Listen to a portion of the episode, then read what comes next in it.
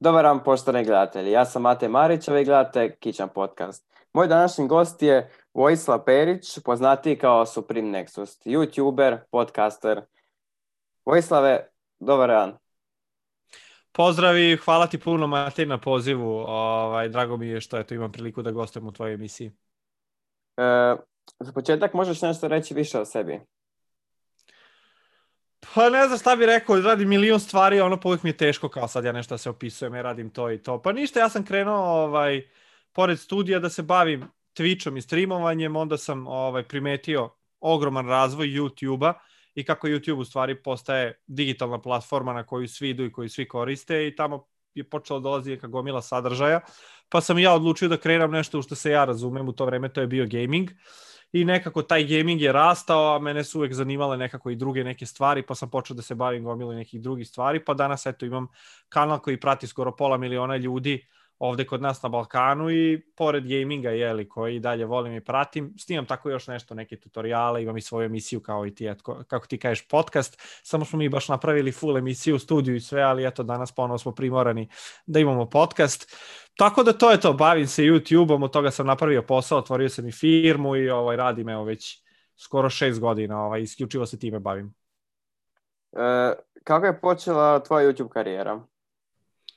Pa kao što rekao, ja sam prvo se bavio Twitchom, streamovanjem, ovaj, igrali smo League of Legends, pravili smo neke turnire i onda sam primetio da makoliko stream bio dobar, uzbudljiv i zabavan i to puno ljudi gledalo, nekako to ide uživo i ti ako to tad ne pogledaš, nećeš više nikad pogledati. I ta, time se zatvara vrata gomili ljudi koji možda eto, u tom trenutku ne mogu da pogledaju ili su čuli za nešto, ali nemaju priliku da opet to prožive i onda sam krenuo sa snimanjem kao nekih klipova koji su bili čisto promocija tog streama. I onda sam video da ti klipovi nevjerojatno brzo rastu, da se dele, da se šeruju, da ljudi to gledaju pa preporučuju drugim ljudima i ostalo. I da je generalno video kao forma mnogo pristupačniji običnom čoveku nego što je to stream. Jer ti to sačuvaš negdje na telefonu, otvoriš taj neki prozor i da ćeš ti to pogledati ujutru, uveče, da li kad odeš na ve ce pa dok si na šolji pa malo dok igraš neku igricu ili nešto. Tako da video je jednostavno mnogo pristupačniji. Jednostavno to sam primetio odmah i shvatio da je video u stvari medij koji će u budućnosti biti uh, uh, glavni pre televizije i pre radija i pre svega ostalog, jer baš imaš tu mogućnost da slušaš ono što želiš, kad želiš i na način kako ti želiš, da ćeš da celo, pola, hoćeš samo kraj, da premotaš ili ne, što jednostavno danas televizija, iako ide ka tome da nudi, i dalje ne nudi u toj meri koji je svim ljudima toliko pristupačan. A, kad bi imao priliku, ja bi se prikazivao neku tvoju emisiju na televiziji? Pa bi, naravno, ali ne bi, uh, bio bi oprezan jako tu. Jer televizija ima svoja pravila, ima svoje zahteve, uslove i znači ukoliko to pod broj jedan uh, uh, nikako ne ograničava taj moj kreativni aspekt i tu moju, da kažem, neku ličnu slobodu. Znači ja sa gostima želim da pričam ono što ja pričam i ono što je meni u tom trenutku zanimljivo. Znači ne želim da imam teme koje su zabranjene ili ljudi koje ne smeš da spominješ ili neki događaj koji moraju ostati tajna, nego jednostavno želim da to bude jedan otvoren normalan razgovor, a s druge strane ne želim da budem ograničeni u smislu termina, jer uglavnom te ve emisije koje postoje, koje su zanimljive, uglavnom moraju biti ukalupljene u neki određeni termin, pa mora da postoji tu vreme i za reklame, pa i onda tu se nekako gubi ta, jer ti kad uđeš sa nekim da pričaš, tamano ono što kaže povedete razgovor, sagovornik se malo otvori, krene malo lepše da priča i op, ideš na reklame, op, kraj emisije i nekako uvek mi takve emisije ostanu nedorečene. Pa ako bi, ne znam, imao, što se kaže, slobodan termin, nešto, nek ide, ono, što se kaže, posle dvanaest pa do zore, ako treba, ali, znaš, ono, samo nemojte da me ograničavate i nemojte da mi tražite šta ću da radim. Ono, može, naravno, neko uvek da mi nešto sugeriše ili da, da nekako se trudi da popravi tu emisiju, da bude još zanimljivija, ali, što se kaže, da ta kreativna sloboda ostane. Tako da, ne bi imao problem sa tim da se preseli na, na televiziju ta moja emisija. Ali što misliš, što je trenutno jače po gledanosti, YouTube ili te ve emisije?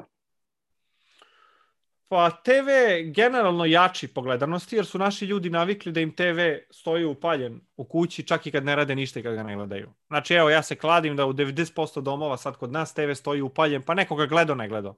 Da. To je eto, nekako postalo stvar naše kulture i tradicije. Znači te ve uvek priča i kad se jede i kad se spava i znam ljude uveče koji ne mogu da zaspu bez te vea. Znači da. On mora da stoji upaljen, pa ne, makar ne gledao ništa, ono samo nek, što se kaže ne, neke, neku tu. ali internet, boga mi, ovaj, među mlađom populacijom, recimo, znam da mladi do recimo petnaest dvadeset godina uopšte ne gledaju televiziju, dok recimo stariji od četrdeset pet, pedeset, šezdeset godina gotovo uopšte ne koriste internet. U smislu da gledaju neki sadržaj, neke emisije, možda oni pogledaju neki smešan video što im postane, pošalje unuče ili tako nešto, ali da sami idu da traže nešto bi gledali, to znam sigurno da ne rade. Tako da mislim da se to sad sve više izjednačava, ali kod nas je i dalje televizija gledanija, ali mislim da će internet vrlo brzo da, da tu razliku uh, premosti. Ne znam, ja u zadnje vrijeme kako sam vidio među odraslim osobama da su oni e, dosta, dosta jako ušli u svijet ovoga interneta. Ovi trideset pet četrdeset godina i tekako. Ovi stariji malo imaju problema, valjda je to otišao i vidi te telefoni, to je teško te aplikacije upaliti nekom ko to nikad nije koristio. Još pogotovo sad ti imaš ono kad stisneš dugme pa se aplikacija smanji, pa ti prozor bude manji, ovo ono, pa ti YouTube ne možeš da slušaš ako ga ne gledaš zbog reklama i to, tako da mislim da to još njima nije prilagođeno, ali verujem da idemo i ka tome, jer što se više deca navikavaju na nešto i sve više koristi, onda i ovi stariji fataju od njih fazone i onda i oni počinju to da, da koriste. Ko prati najviše tvoj sadržaj? Koja dob? Pa iskreno ima svih. Evo, skoro sam baš pratio, pravio neku anketu na svom YouTube kanalu. Baš ko prati, znači ljudi su sami odgovarali ovaj, u koju kategoriju pripadaju. Uglavnom su tu najviše mladi ljudi. Znači od osnovne, srednje, fakulteta do nekih tu dvadeset i trideset godina da ljudi su već našli posao, ono, zaposlili ste, ono što se kaže, svoji ljudi. I interesantno, imao sam i nekih pet šest posto penzionera. E sad, zašto oni to gledaju? Da li oni to puštaju svojim unučićima kad dođu kod njih malo da ih zabave ili su moj kanal izabrali zato što im je nešto zanimljivo, ne znam, ali ima ih. Tako da najviše omladine, to bez danjeg, znači možda je sedamdeset pet osamdeset posto sve omladina, a ovo ostalo možda petnaest posto su ovi malo stariji ljudi koji još kapiraju taj gaming i iz tog sveta su pa ih nešto zanima i eto, ima nekih pet posto penzionera. E, ti se baviš gaming, gamingom. Koja je prva igrica koju si kupio? Koju sam kupio ili koju sam igrao? Pa možemo oba, eto onda. Prvo koje si kupio, onda koje si igrao. Pa i sećam se prva koje sam igrao, ja ne znam kako se zvala konzola ta Atari neki. Ja sećam, došao sam kod braće od tetke. Ovaj, oni su imali tu neku konzolu, tu je bio ružičast ekran i bile su dve ovako male bele tačkice gdje ti si imao onaj joystick i sad s jedne strane ga ti pritiskaš kao pucaš i tu izlazi jedna tačkica i gađa ove druge tačkice levo. Neka je to Galaksija bila, to mi je bukvalno prva igra, toga se sećam, ono baš mi je ostalo urezano u pamćenje. A prva igra koju sam kupio, pa kupovao sam one kasetice za Segu. Sad, šta je tu bilo? Bile su neke Ninja Kornjače, Kontra, Moćni Rangeri, neka FIFA je tu bila, nešto. Ne sjećam se, ali znam da sam imao e, slačak ovako ovoliki, onih kaseta, onih žutih, što se onako prvo i duneš, pa onda zabodeš u... u... Mada sam u stvari, lažem, pre toga sam imao onaj Nintendo, sad ja ne znam kako se on zove, N E S, nešto, isto su bile te kasetice, ali su bile sive, ovako dugačke.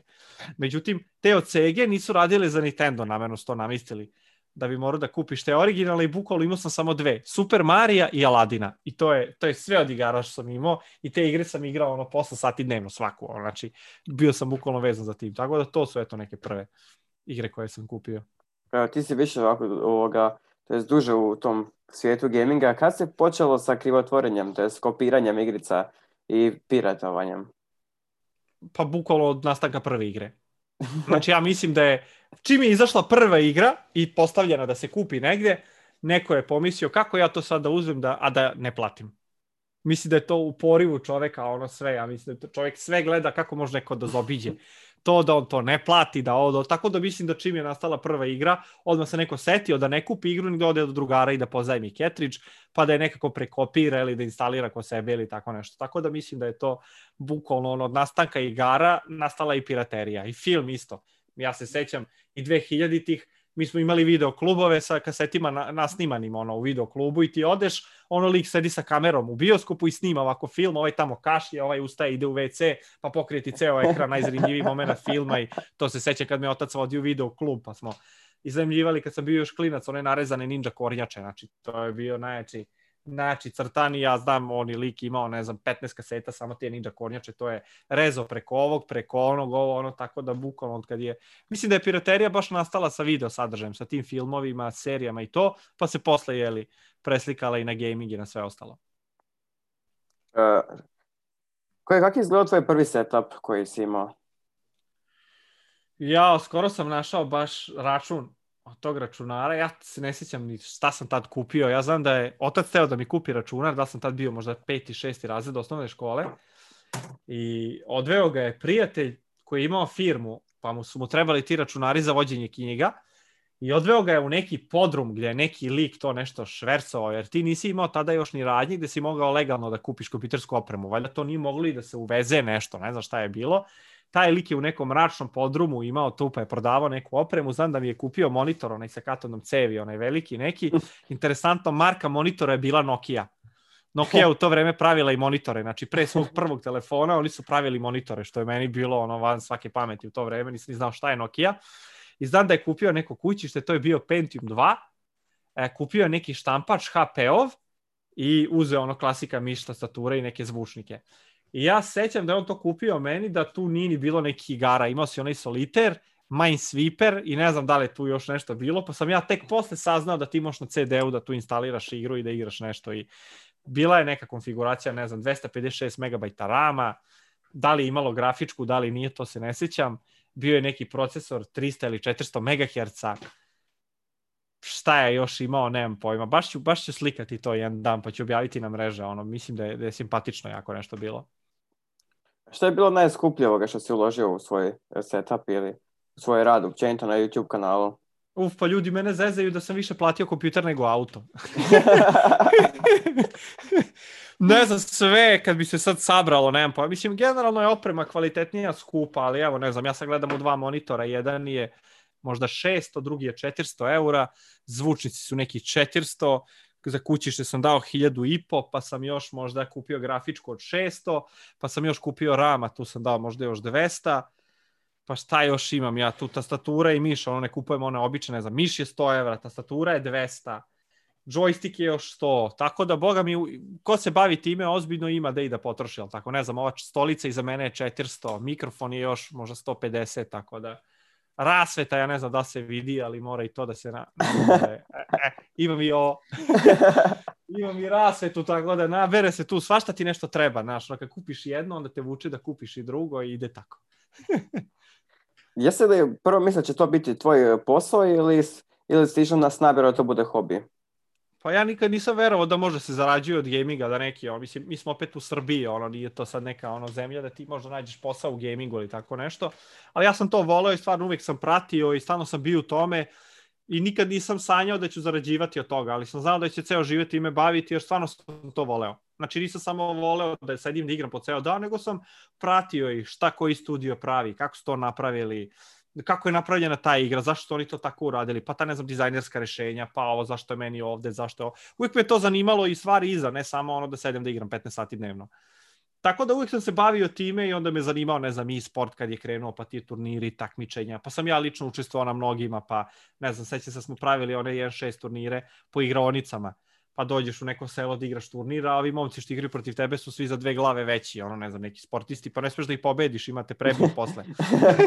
Pa to je bilo baš zanimljivo, znaš, i onda uvijek sam se bavio time, uvijek, uvijek, uvijek sam se nešto interesovao za to i jednostavno, eto, valjda kako sam rastao i valjda sam se školovao, ne znam, postao sam pametniji, onda sam pronašao način kako da od toga malo i zaradim, pa je ta, jeli, zarada godinama malo rasla i eto, sad, hvala Bogu, i živim od toga. Mnogi misle da je najlakše biti youtuber ako snimaju igrice. Da li je to istina? Da li se s tim može lako probiti?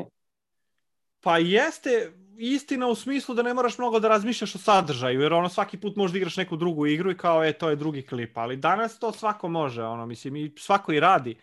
Kad uzmeš broj kanala, ne znam, samo na Balkanu kojih je, ne znam, trista pedeset sa preko sto hiljada subscribera, ubedljivo najveći deo snima gaming. I šta ti sad možda ponudiš tu što već neko od njih ne radi? Zašto bi ljudi gledali baš tebe? Po čemu si ti bolji, zanimljiviji, vredniji? Jako, sve deluje lako i super kad gledaš nekog drugog da to radi. E, kad ti uzmeš, onda vidiš da to ipak nije baš to tako ni lako, ni jednostavno i da tu ima baš nešto i da se radi i da ne može baš svako tek tako da uspe. Mislim, gaming je nešto prelepo i eto, ja bih volao da pozovem svako ko misli da ovo što ja radim je vrlo lako i jednostavno i super i da se od toga može namlatiti puno para bez nekog velikog truda i u raknom roku. Sve bi pozvao, kupite kameru, ne trebam nešto skupo, možete se snimate telefonom, kupite malo jači računar i krenite, cepajte svaki dan po dva gaming klipa, šest meseci, pa da vidite gde ste, ono, koliko je to u stvari jednostavno. E, A htio sam te pitati, ovoga, šta misliš, šta bi se, čime bi se bavio, a da to nije o gaming ili e, time što si bavio s podcastovima, s svojim emisijama? Pa evo, ja sam upisao elektrotehničku školu i mi smo tu radili dosta programiranje. Imali smo jednako zanimljiv projekat gdje smo pravili kviz. Kviz se tad kod nas zao zlatna žica, ne znam da li je to bilo kod vas. Imao si uh, ovako ekran i tu si imao šesnaest polja. Iza tih polja je bila neka slika i ti kako odgovoriš tačno na jedno pitanje iz tog polja, tako ti se otvori delić taj slike. Da, da. I mi smo imali zadatak jedan u srednjoj školi da isprogramiramo taj kviz. Znači da nam se tu otvara ovo ono kako ti kucaš odgovore, da li je tačan ili nije. I meni se tu tad programiranje to jako svidelo i teo sam da idem malo u tom pravcu. Međutim, posle sam otkrio da ako želiš da studiraš to, imaš jako puno matematike. Na svakoj godini na fakultetu imaš po tri, četiri, pet matematika, a ja sam, nisam bio loš sa matematikom, nego matematika mora da se vežba. Svaki dan po par sati, a ja sam volao te sate da trošim negdje drugde, ne znam, gledao sam te ve, igrao sam igrice, čitao sam nešto. Nisam baš želeo da sedim da radim zadatke po ceo dan da bi to uvežbao. I onda sam shvatio da od matematike nema ništa, a šta je bilo tu približno tom programiranju, što je mene zanimalo i gdje nema puno matematike, bio je web dizajn. I to mi se isto jako dopalo za svoj rad, ono, kako se to zove, maturski rad, kad završavaš srednju školu da bi kao dobio tu diplomu da. Ili šta već, moraš završiti taj maturski. Ja sam izabrao da napravim web sajt. I tada sam bukvalno u ha te em elu i ce es esu isprogramirao full sajt koji i dan danas uopšte ne izgleda loše. Ova, i to me jako zanimalo tad i skapirao sam to i to me zanimalo i kad sam tada razmišljao čime se baviti u životu, vidio sam taj web dizajn kao možda jednu od mogućnosti. I onda sam sveshodno tome upisao i fakultet za grafičko inženjerstvo i dizajn i znao sam da će se možda time nekako negde baviti. Međutim, nikad nisam imao jako razvijen taj kreativni aspekt u smislu dizajnerski da imam, ne znam, lepo da crtam, da pišem, da nešto smišljam, ovo, ono. Ja sam više tu bio nek, sa neke tehničke strane. Kako da se nešto izvede što lakše, što bolje, da to što lepše izgleda i nešto slično. I onda kako sam studirao i video kakvi su to poslovi koje mene čekaju posle fakulteta, nekako ništa mi se tu nije nešto dopalo. Ali sam našao ovaj posao u rasveti. Radio sam u Philipsu dve i po godine full time, paralelno sa ovim YouTube-om i onda tu sam se onako negde pronašao, to je bio baš onako zanimljiv posao. A, svašta je bilo što se radilo, radilo se osvjetljenje iz polja i unutra i to se isto moralo dizajnirati, moralo se programirati, moralo se osmišljavati kako će to unapred izgleda da zadovolji neke i tehničke uslove i neke estetske i ostalo. I to me onako baš zanimalo, međutim kad je taj gaming toliko skočio i kad sam počeo da zarađujem stvarno fino od toga, izabrao sam ipak da se bavim sa ovim zbog slobode. Jer imaš mnogo više slobodno vremena i što je najbitnije možeš da planiraš to vremena kako tebi odgovara. No. I to mi je bilo ono presudno. Znači ako ja danas, ne znam, imam neke obaveze, ja ću se posvetiti im obavezama, posao ću ostaviti za ujutru. Ili ako imam ujutru neke obaveze, ovo ću ostaviti za uveče. Ili danas neću raditi ništa, ali ću sutra raditi deset sati. Tako da više mi ta fleksibilnost i ta sloboda odgovara, tako da mogo sam da se bavim što se kaže čime god, ali eto, ovo me na kraju baš privuklo zbog, zbog te fleksibilnosti i tako mi odgovara. Recimo, ja nisam jutarnji tip čoveka, mene do deset nema. Ja i kad šest ustanem, ja do deset, tek u deset mi se budi mozak i odmah počinjem da razmišljam i da kontam neke stvari, do tad sam ono što se kaže samo ljuštura. Tu sam, a nisam tu. I to, to sam primetio baš na poslu, znači do deset me ne diraj, ono što se kaže, a posle deset što kaže možemo i u rata, ono ako treba, sve, sve ćemo rešiti. Tako da više mi ovo odgovaralo i onda sam se više posvetio i tome. A koji bi sadržaj snimao na YouTube-u, uh, osim gaminga? Pa ja snimam sve iskreno, imam i vlogove, imam i klipove da snimam neku tehniku i neke tutoriale, imam i emisiju. Bukvalno mislim da nema sadržaja koji nisam snimao. Pravim i neke challenge i neke ono, klipove gde se očigledno zezam i radio sam neke kvizove. I, mislim, e, radim ono što me interesuje u tom trenutku i što mi je zanimljivo i što mi je zabavno, jer opet imam takav posao gde ono što se kaže mogu da se igram. I ja danas ako odlučim da imam neku baš super ideju, nešto niko nije nešto uradio, aj probat ću ja, pa ono, nisam nezavisan sad, ja baš svaki dan baš moram da izbacim samo gaming klip. Ne, mogu da izbacim što hoću, sam dok se to ljudima sviđa i ono, dok im je to zanimljivo, sve super, tako da ne postoji sad neka stvar ono koju kao, e sad bi baš to voleo da snimam, a ne mogu, mislim da mogu sve da snim, samo je pitanje je li koliko sam ja stručan u tome i kako bi to izgledalo, da li bi to ljudima bilo zanimljivo da pogledaju. Što misliš, koliko traje jedna prosječna karijera youtubera? Pa mislim da to niko ne može ti kaže sad, jer mislim karijere youtubera postoje tek možda sedam osam godina. Oni koji su krenuli prvi pa dok nisu krenuli da zarađuju, sigurno je prošlo četiri pet godina. Evo, ja prvi sam krenuo baš da zarađujem od YouTube-a možda posle dve godine. Znači, prvi dve godine to ono, dobijem ja po nešto, ali to su smešne pare, to nije ništa.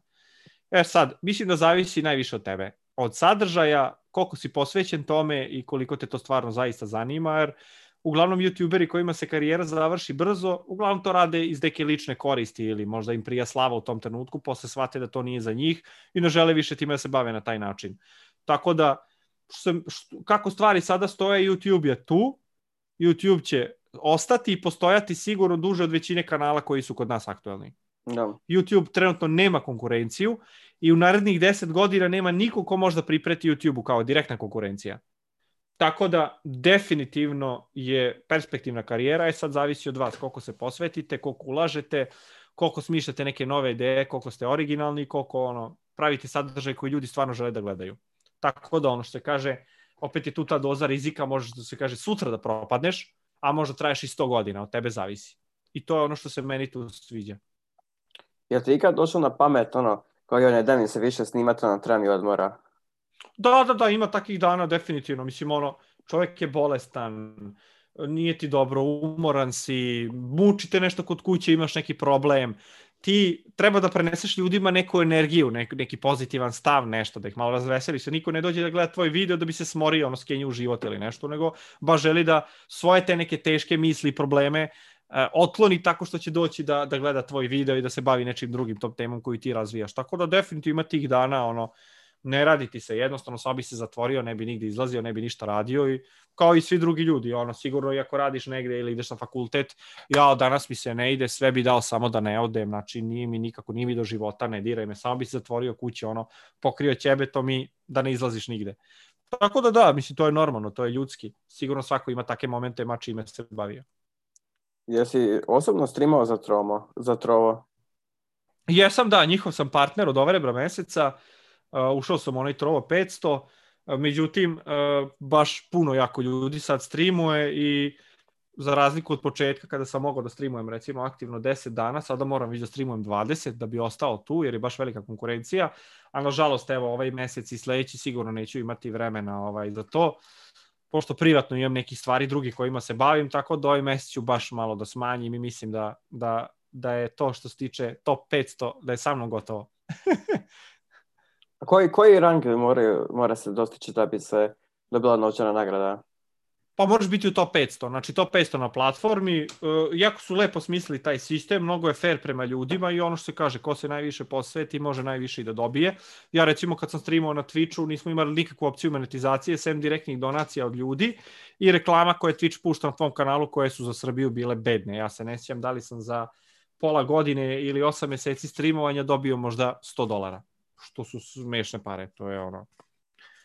A Trovo M uh, ponudio je uh, taj novac, tu neku, kažem, finansijsku sigurnost, jer opet ako ti trošiš toliko vreme streamovanju, mora to ipak neko da se isplati, ipak je to tvoje vreme, jer što se kaže na kraju mjeseca, niko tebe ne pita, jesi ti streamovao, si radio, ti račune moraš da platiš. Da. Ti moraš onda kaže da jedeš, da, da uložiš u nešto, da, da imaš troškove neke, jednostavno života.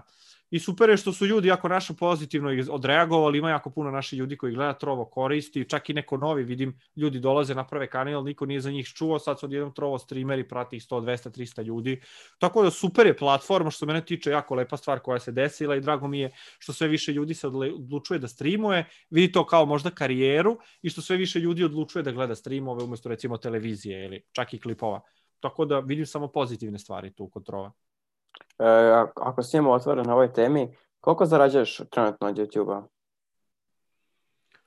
zarada ti je fleksibilna, znači koliko snimaš toliko zarađuješ, ali ja mogu ti reći da je C P M sad skočio, kako je korona, sve se manje ulaže ove tradicionalne reklame, ne znam, billboarde, plakate i ovo ostalo i sad svi više idu na internet. Tako da je YouTube C P M skočio, pre neki, evo, pre korone se zarađivalo oko sto dolara na milion pregleda.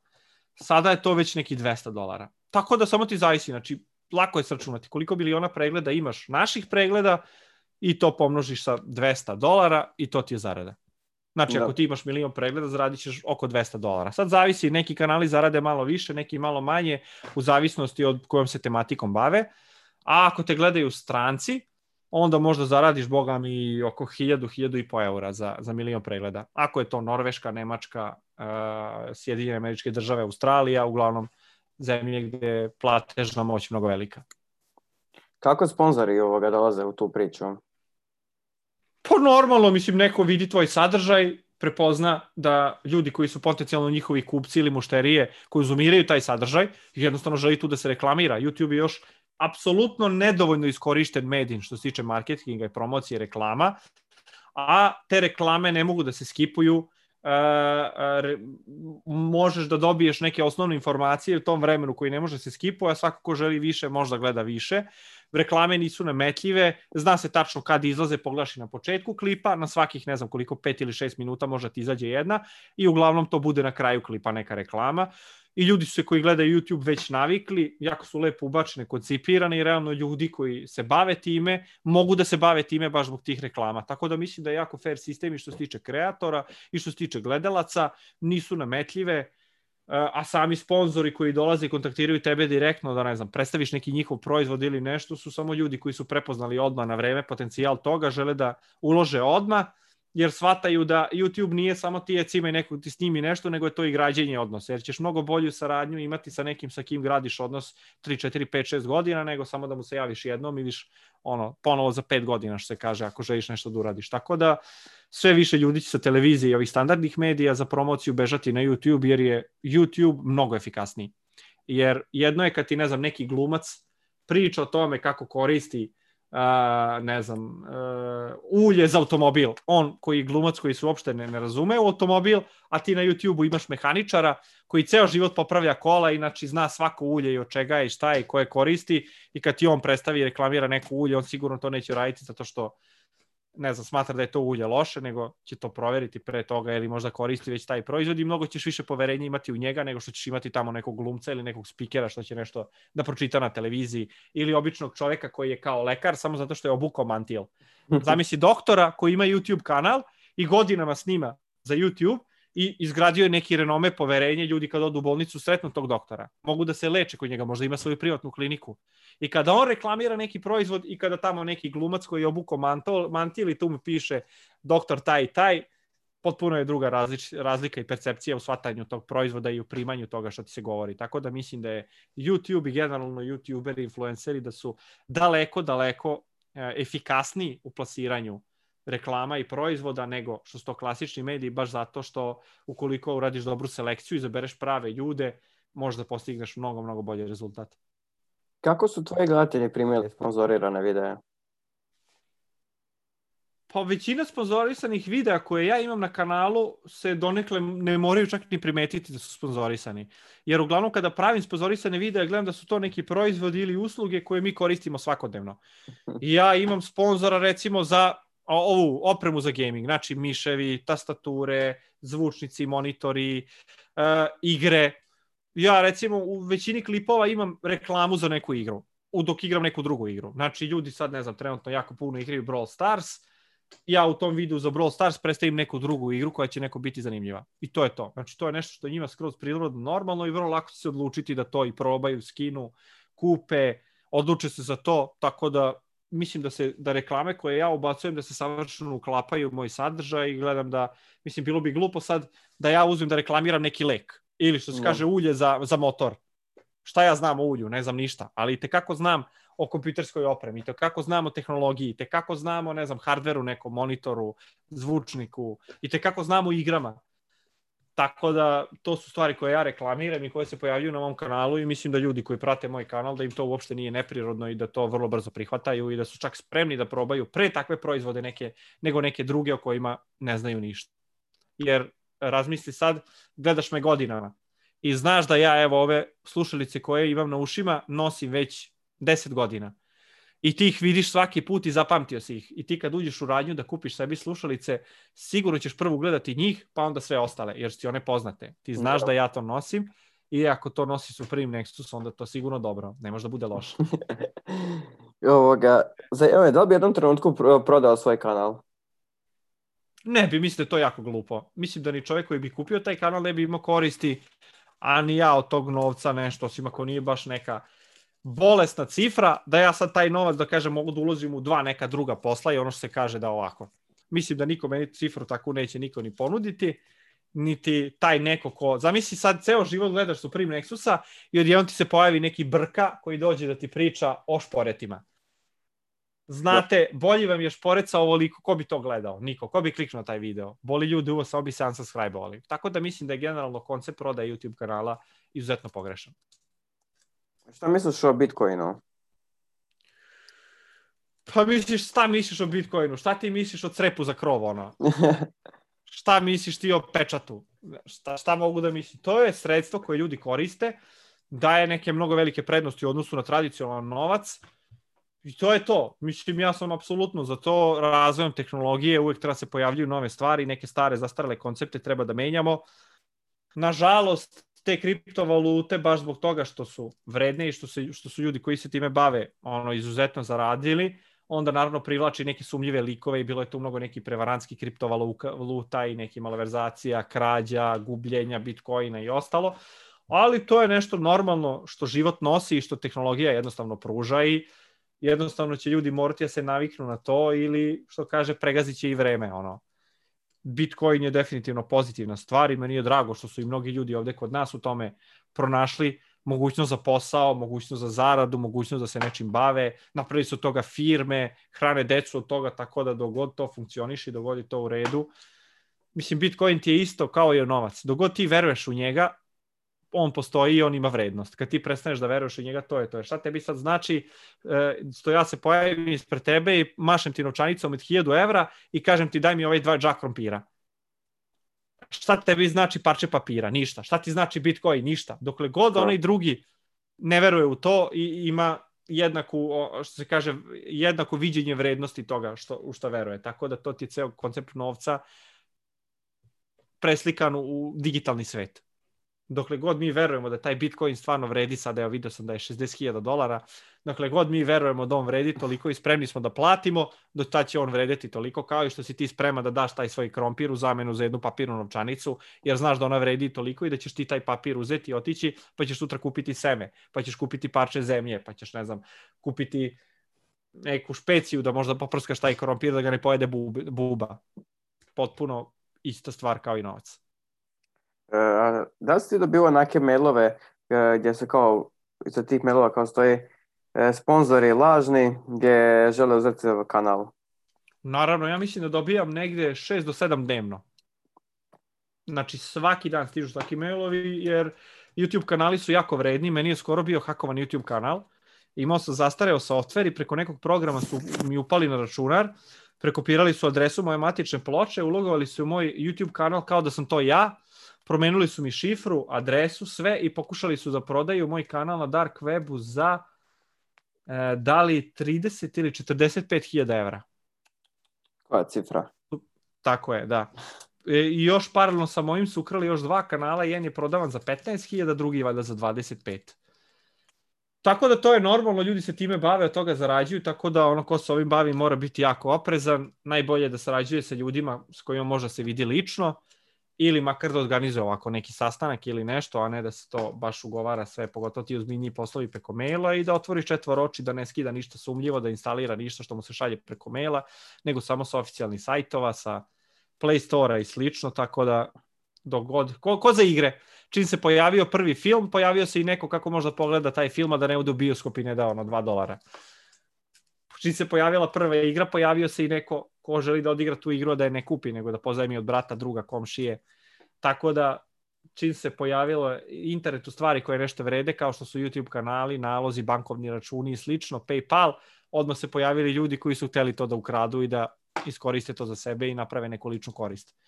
Tako da, ono, moraš biti oprezan i eto, ja sam uspeo da vratim svoj kanal, neki mnogi ljudi nisu, tako da, ono, dosta je zeznuta stvar i mora se paziti. Koliko je zapravo lako ući takvim ljudima u trag? O, apsolutno nemoguće. Ja sam recimo pronašao te ljude koji su hakovali moj kanal, oni su locirani u Azerbejdžanu. I šta ja sad njima mogu? Šta ja mogu njima? Ja sam našao njihovu adresu, znam tačno koja je kuća, šta ću ja sad, da sedem u avion, da odem na njihovu adresu, da kažem, e, alo, ti si meni hakovo kanal, šta da mu ja radim? Da me izbodu tamo. Ništa, ne možeš im ništa, bukvalno. Potpuno si nemoćan. Kako policija? Kao i šta ti sada radiš kad tebi ukradu kanal, ovaj automobil? Odeš u policiju, prijaviš i to je to, sve na njima. Kako ćeš ti da nađeš lopova, evo sad? Nikako, ne možeš ništa. Možda se moliš Bogu, samo da ga pronađu prego što ga rastope u neke delove. I to je to. A kako policija može doći? Šta nam, koliko je ona mogućnosti? Pa mislim da, ne znam za Hrvatsku kako je, ali u Srbiji postoji odsek za cyber kriminal, međutim ljudi koji upadaju u nečije računale, kradu nečije naloge i slično, imaju jako velike zaštite. Oni se uvek kače na tvoj računar ili na tvoju adresu putem V P N-ova. To su, su serveri kojima ti plaćaš za hosting, da ako bi išao preko jedne, preko druge, preko treće lokacije, kako se tebi ne bi moglo ući u trag. Tako da ti na kraju, iako ono što ti kaže, pratiš to i vodiš računa i opet te može nekako izraditi i ostalo, tako da, evo, i skoro smo imali neki slučaj tu kod nas, da su neki naši momci iz Niša hakovali neku američku firmu ili tako nešto, uzeli su dvanaest ili šesnaest miliona dolara, pa su ih pronašli. I sad traže od Srbije da ih isporuči, da im se tamo sudi. Sad ne znam šta je tu bilo tačno, nisam upućen toliko u priču, ali eto, očigledno da te mogu naći ako onaj ko te traži zna koga traži i šta traži. Tako da, makoliko to opet ono delovalo kao da je sigurno i da neko može ti ukrade šta god hoće, ipak ne može, negde ostaje neki trag, tako da. Isto kao je sa automobilom, valjda te snimila neka kamera ili si ga parkirao negde da je neko prijavio sumnjiv auto ili je neko video pa je prijavio, zna da je taj automobil kraden, pokušao je da proda nekom koji je teo da proveri kola, pa video to nije taj vlasnik, može se naći, a i ne mora. E, šta misliš o YouTube drami? Da li si ti kad bio u nekoj YouTube drami i da li bi je kad ušao zbog neke koristi? Pa ja nisam pravi čovek da pričam o tome, ja ni ne pratim to, kakva sad drama ima, nešto se dešava, ne znam.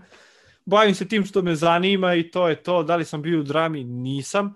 Normalno da imaš ono trenutki kad se nekad steki malo pokačiš, ali to nisu drame neke sad, to su više sukobi mišljenja i ono, potpuno je normalno da dva čoveka koji, ne znam, rade nešto, da se ne slažu, pa da onako malo prodiskutuju žustrije ili malo što kaže da se posvađaju, ali to je potpuno normalno i to imaš u svakom poslu. Eto, ja dok sam radio u firmi, nekad ja i kolega sednemo, on misli da baš treba tako da nastupimo na razgovoru, ja mislim ovako, pa se on tu sukobio mišljenja, pa na kraju opet naš ono, odrasli smo ljudi, dogovorit ćemo se nekako, dođemo do nekog zajedničkog rješenja, do kompromisa.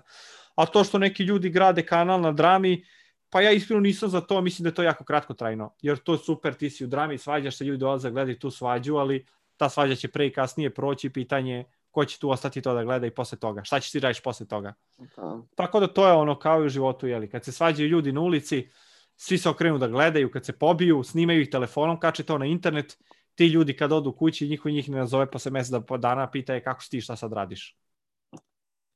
To je ono, kratkotrajno, bude, prođe i ćao.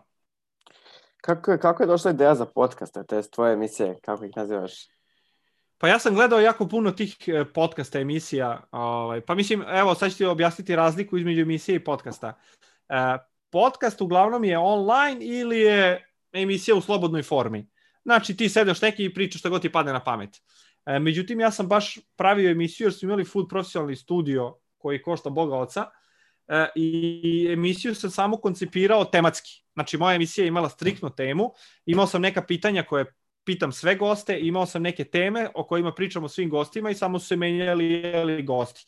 Tako da smo mi to baš napravili kao emisiju, a podcast je više neka slobodna forma. Ja i ti se sretnemo i sad pričamo o vremenu, sutra o sletanju na Mars, prekosutra da li je sunce stvarno ili nestvarno, a onda tamo pričamo o krompiru, koja je vrsta bolja. Potpuno nebitno, ono, gledalac ne zna šta da očekuje, dok u emisiji gledalac tačno zna koliko će to da traje, šta da očekuje, o čemu će se pričati, kako će teći tog razgovora i ostalo. Tako da to su, kažem, neke razlike između podcasta i emisije. Podcast je otvoren skroz, možda te razgovor odvede na koju god stranu, dok emisija znaju se teme o kojima se priča i znaš se tačno, znaš gledalac i pregledanja šta može očekivati od, od te emisije.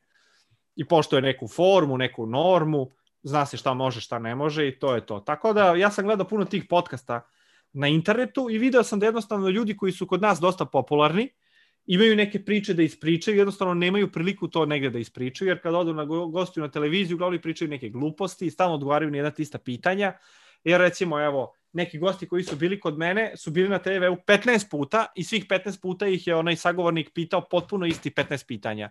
Jer nikad nije seo da odgleda prethodnu neku emisiju da vidi da je to njega već neko pitao i da je čovjek to ispričao. I onda je to jako dosadno, to niko nije ni gledao. I krenule su kod nas neke emisije, Balkan Info je krenuo ozbiljno da radi, koja je još tada u tom trenutku. Bilo je par televizija koje su radile emisije za televiziju, pa stoje mitolovi na YouTube-u i onda se jednostavno vidio tu neku rupu kao i da bi ja to mogao možda malo zanimljivije da uradim. Tad mi je isto iskočilo to da mogu da dobio sam pristup tom studiju u kome smo mogli da snimamo, pa sam i to iskoristio jer smo imali ubedljivo najjači prostor na Balkanu, studio koji da. najbolje izgleda. I što da ne, ono, sklopilo mi se u glavi dva i dva i rekao, ajmo, idemo. Tako da sam onda i krenuo to da snima i zanimljivo je privatno, pri, privatno jer dobiješ priliku da pričaš sa ljudima koji su možda iz potpuno neke druge sfere interesovanja, znaju neke stvari koje ti možda ne znaš i da. dobiješ neki drugačiji pogled i na svet i na život i na neke stvari o kojima ništa nisi znao. Tako da, izuzetno je zanimljivo. Kako si došao do tog studija? Ja sam baš htio komentirati to. Jako je bio ovoga fascinantan studio. Zavidan, mogu reći. Uh, ta firma, čiji je studio, ja sam sa njima sarađivao na e-sports projektima. Oni su radili turnire u Counter-Strike'u za svetske organizacije. Znači, to su bila svetska prvenstva u Counter-Strike'u. Ne znam, radili su turnir koji se održavao na Mikonosu, ostrvu u Grčkoj. Znači, to su ono ludnice firma koja radi svetske projekte. Znači, to su turniri od po pola miliona, milion evra. I oni su imali stvarno studio koji je u to vreme, ja mislim, bio jedno, jedan od najboljih studija na, na celom Balkanu. I jednostavno ja sam radio sa njima i oni su, pored toga što rade te turnire, imali dosta praznih prostora, gde studio samo stoji prazan. I on sam im ponudio, hajde kad vam već stoji taj studio prazan, kad se ništa ne snima, ajde da ja snimam tu neku svoju emisiju, ja dobijam prostor, vi dobijate reklamu i neko će vidjeti taj studio sutra pa će zvati njih nešto svoje tu da snima, nešto svoje tu da radi, nešto da mu oni odrade. Tako da je to njima u tom trenutku odgovaralo, odgovaralo je meni. Međutim, nažalost, ta firma je ovaj, prestala da radi pre par godina jer jednostavno ovaj, posvetili se nečemu drugom. A neki poslovi koje su radili nisu baš bili toliko uspešni, tako da su morali da zatvore, a taj studio i tekako puno košta i to je s razlogom jedan takav studio ovaj, bio odmah u startu, jer baš, baš puno košta se tako nešto napravi i održava i ti tu trebaš imati ljude i rasvetu i prostor je to ogroman, znači tu može bukvalno stane ono, tri fudbalska tima i sve da ih smestiš i sve da ih uhvatiš u kadar koliki je to prostor bio, tako da jednostavno ljudi više nis, nije im bilo održivo to isplativo da drže i zatvorili su, tako da samim tim mi, mi više ne snimamo u studiju, nego i moj podcast sada online. A i je li ova korona je, pa ne bi ni mogli baš da se sastajemo negdje u studijama i da se vidimo. Jel ti možda ne je bila neka ideja da sam napraviš svoj studio? Jeste, naravno i dalje postoji, međutim trenutno kako stoje stvari, to je potpuno neisplativo. Znači jednostavno od YouTube pregleda ne mogu da se pokriju troškovi držanja studija, a nama je jedini osnovni prihod YouTube reklame, koje su kod nas smešne. Mi smo čak ono udarali jake preglede i po par miliona mesečno, međutim to opet, eto, tristo dolara. Šta ćeš ti sa tristo dolara napraviti? Ništa. Ništa, da. Ništa. Tako da, to može Joe Rogan da radi, koji ima, ne znam, petnaest miliona pregleda inostranih, pa ona tih petnaest miliona zaradi dvadeset do trideset hiljada evra po epizodi, pa je njemu lako i da napravi studiju, da to država i da ima zaposlene ljude i a ovdje kad ti zaradiš dvesta do trista evra, to je izuzetno teško. Tako da definitivno stoji to kao opcija, kao plan, to je moja želja. Da jednog dana napravim neki studio, ne toliko megalomanski i najbolji na Balkanu, ali neku malu, neki mali prostor gdje će to opet biti fino, malo kompaktno, opet lepo, gdje bi mogao da nastavim da studiram. Jer opet je drugačije kada pričaš sa ljudima uživo i kada ovaj, se gledaš ovako preko, preko monitora. Neko je drugačija energija i neko. Imam osjećaj da se više povežem sa ljudima. Što misliš kad bi radio preko green screena, da li bi ti bilo lakše? Pa ne znam, mislim da to i dalje izgleda, da se primijeti odmah da je green screen. Da. Jer je nemoguće to tako sakriti, a to toliko lepo izgleda. Potpuno je nebo i zemlja. Meni to lično nije privlačno. Eto, ja sad mogu ovdje da nabacim green screen, da sakrijem ovu sobu, da ispadne da sam na plaži negdje na, na Madagaskaru, ali nekako mi je neprirodno, nije mi to to. E, kako si dovodio svoje goste, kako si da, da na, na, dolaze do njih? O, to je najteže ubedljivo, znači dovesti nekoga u emisiju, ja mislim, ono, pogotovo što nemaš nikakav budžet. Drugo bi bilo da ja zovem pa dijem svakom da dam po petsto evra, e, ajde dođi u emisiju, a ti petsto evra, ljudi bi trčali. Da. A ovako, znaš, kad ti zoveš da neko na dobrovoljnoj bazi dođe, nešto priča, znači on mora da odvoji svoje vreme, da dođe, da vi to snimite. jako je teško i zbog toga, evo, sad ne, emisije ne izlaze toliko teško, jer ono, malo me i ubilo u glavu da, ono, da zovem toliko ljude, jer od, ne znam, sto poslatih poruka, pet ljudi mi odgovori, a dvoje želi da dođe. Da. Eto.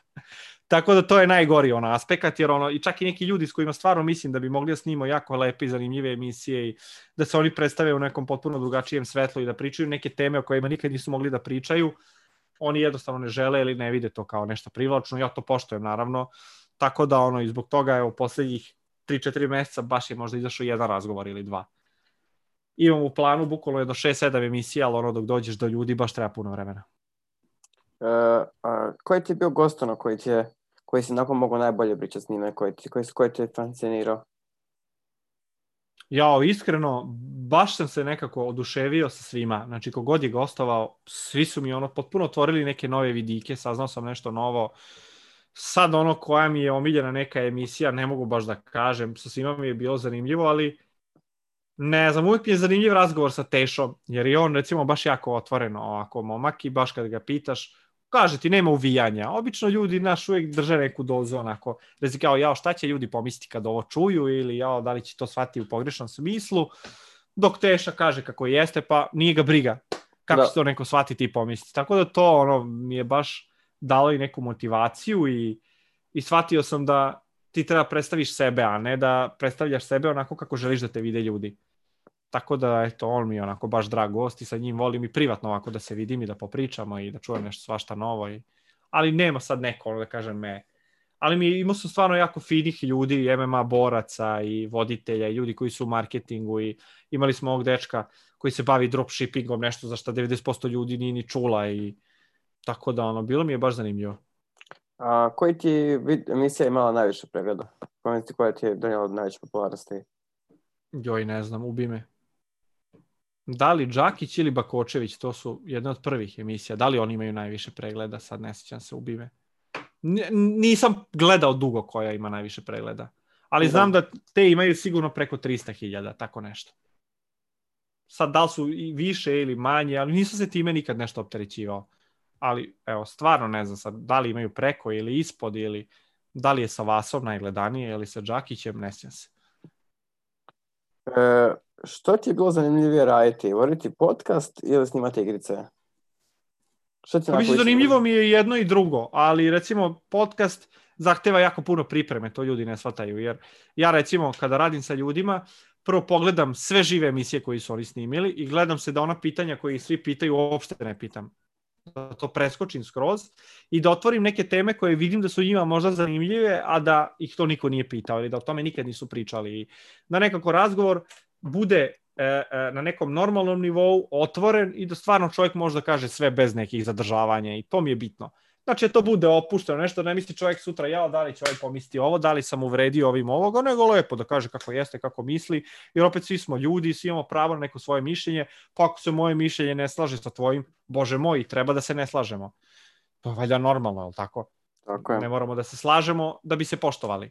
Tako da, to je to. Eto, i za kraj možeš dati neki zaključak za cijelu emisiju i što je poručio svim svojim gledateljima. Pa ništa, hvala svima koji su odvojili svoje vreme da pogledaju, nadam se da mi je bilo zanimljivo.